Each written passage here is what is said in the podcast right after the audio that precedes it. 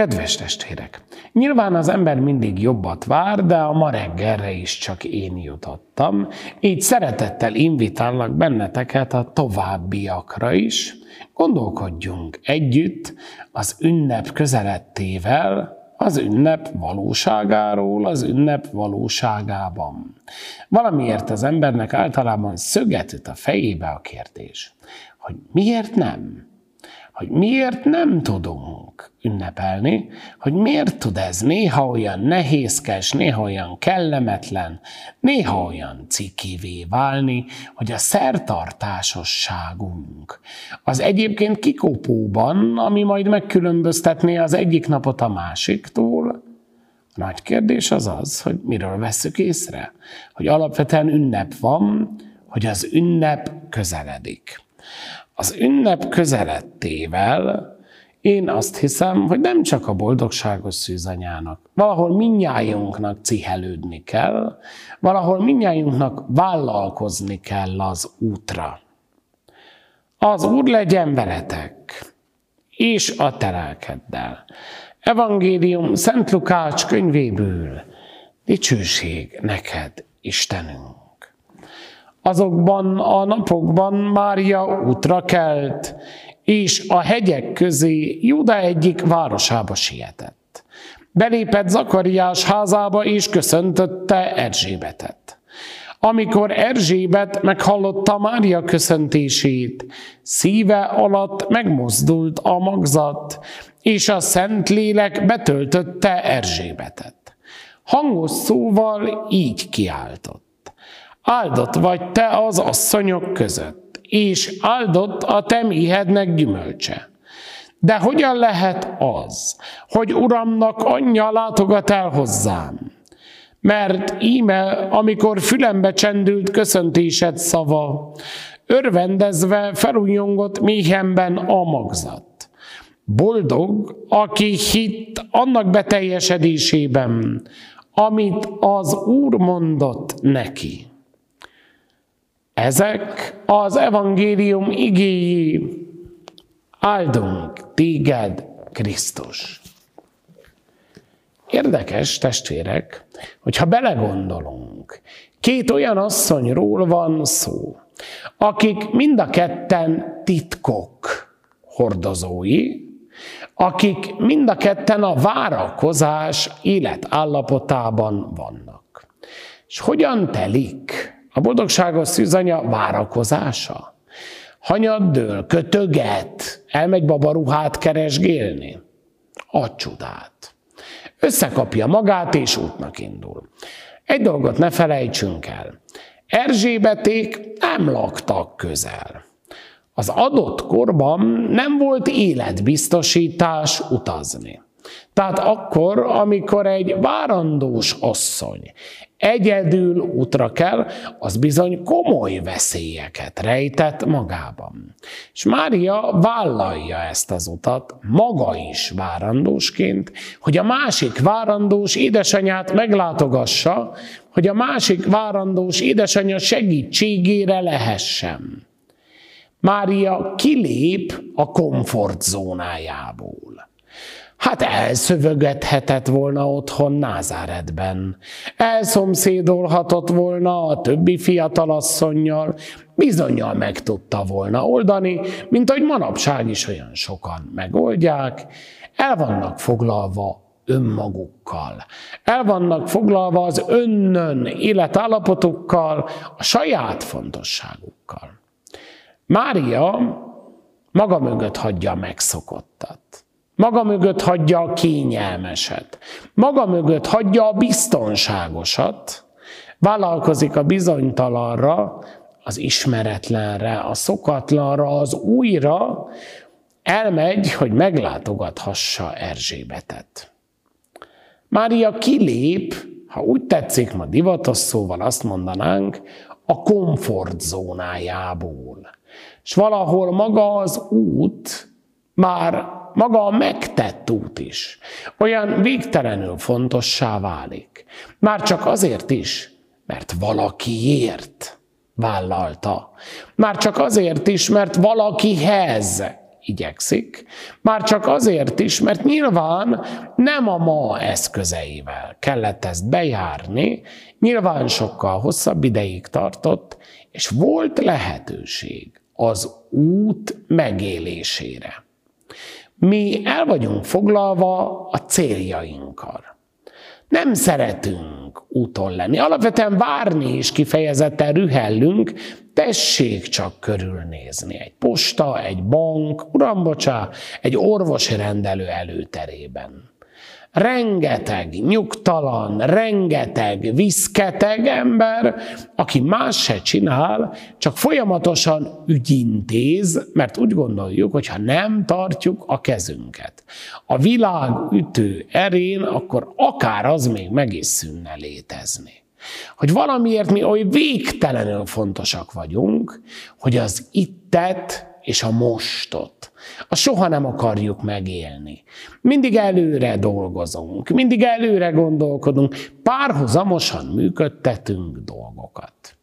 Mondhatjuk, hogy a boldogságos szűzanya szerencsésebb helyzetben volt, nem voltak ilyen eszközei, ilyen kihívásai.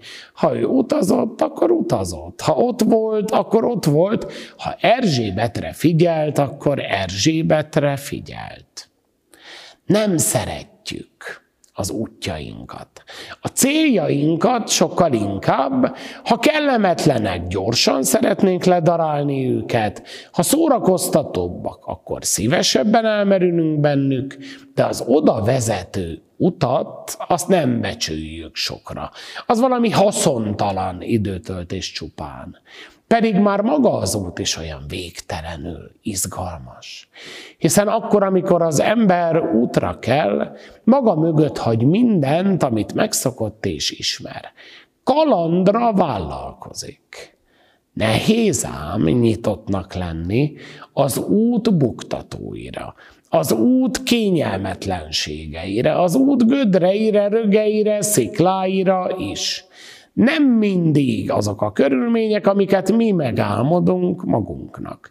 Nem mindig azokat sodorja uti társunkul az Isten, akiket mi elvárnánk, nem mindig odaérkezünk, amit mi megállapítottunk, vagy amiben mi megegyeztünk önmagunkkal. Az út egy végtelenül izgalmas, kihívásokkal teli dolog az ember életében, és természetesen szokás szerint mi már megint skippelni szeretnénk valamit, ugorjuk a fölösleges részt, csattanjunk csak a célba, hiszen tulajdonképpen annak van értelme, nem? És elfelejtjük, hogy sokszor ezek a célok csak akkor érik el az önnön valóságukat a maguk teljességében, ha hagyjuk, hogy az út megváltoztasson. Ha hagyjuk, hogy az út érleljen bennünket, ha hagyjuk, hogy hatással legyen ránk, ha hagyjuk, hogy tanítson minket, mert azt hiszem, hogy sokszor egy-egy ilyen útrakelés alkalmával tanuljuk meg önmagunkról a legtöbbet. Adott helyzetekben, adott körülmények között. És a boldogságos szűzanya egy várandós asszony, akit manapság divatos agyon félteni, ő mégiscsak útra kell. Mégis szakít mindennel, ami biztonságot és nyugalmat kínál, hogy meglátogathassa Erzsébetet, hogy valamilyen módon a segítségére lehessen. Nagyon nagy dolog ám ez. Nagy dolog elhagyni a komfortzónánkat, a megszokottat. Nagy dolog vállalkozni, nyitottnak lenni valami újra. És nagy dolog tisztelettel közelíteni a másikhoz. Egyet ne felejtsünk el, hogy ez a két asszony mindketten titkok hordozói. Valahogy mindketten a képtelenségek asszonyai. Az egyik a kora miatt, a másik férfi hiány egyszerűen képtelen kellett volna, hogy legyen arra, hogy életet adjon. És Mária tud úgy közelíteni, tud azzal a tisztelettel közelíteni a másikhoz, ami észreveszi ami elismeri a másik intimitását, a másik titkos valóságát, azt, hogy a másik is a maga módján tud választottá válni, maga is tud titkok hordozója lenni. És bizony mi milyen sokszor mulasztjuk el ezt. A saját életünkben meggyőződve arról, hogy a választottság privilégiuma nyilván nekem jár. Hogy különleges, ez természetesen csak én lehetek. A másik ugyan már. A másik szükségszerű szereplője, kísérő jelensége az életemnek. Olyan jó lenne, ha nem csak használnánk a másikat. Ha tudnánk tisztelettel rácsodálkozni a másik különlegességére, a másik kiválasztottságára, a másik intimitására is, elismerve azt, hogy egyikünk sem különb a másiknál, hogy az útjaink nem véletlenül keresztezik egymást, hogy egy-egy célba érkezés, vagy látszólagos megérkezés, az nem véletlenszerű betoppanás a másik életébe.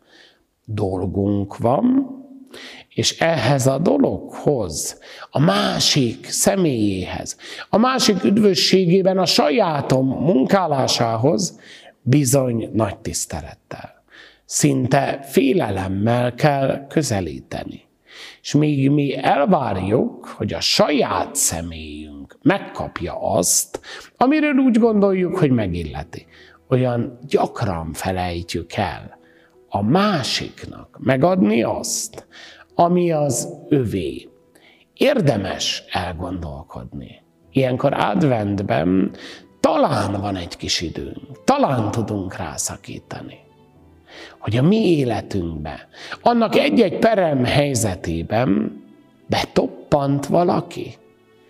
Kit küldött éppen hozzád az Isten? Ki az, aki hosszabb, rövidebb ideig ott maradt veled, szereplője lett az életednek, és bizony sokszor csak utólag visszatekintve döbbensz rá arra, hogy bizony neki dolga volt veled, hogy ő valamilyen módon épített téged. Találj legalább egy embert. De biztos vagyok benne, hogy többet is tudsz, akiért ma különösképpen érdemes hálát adnod, aki érted, aki miattad kelt útra.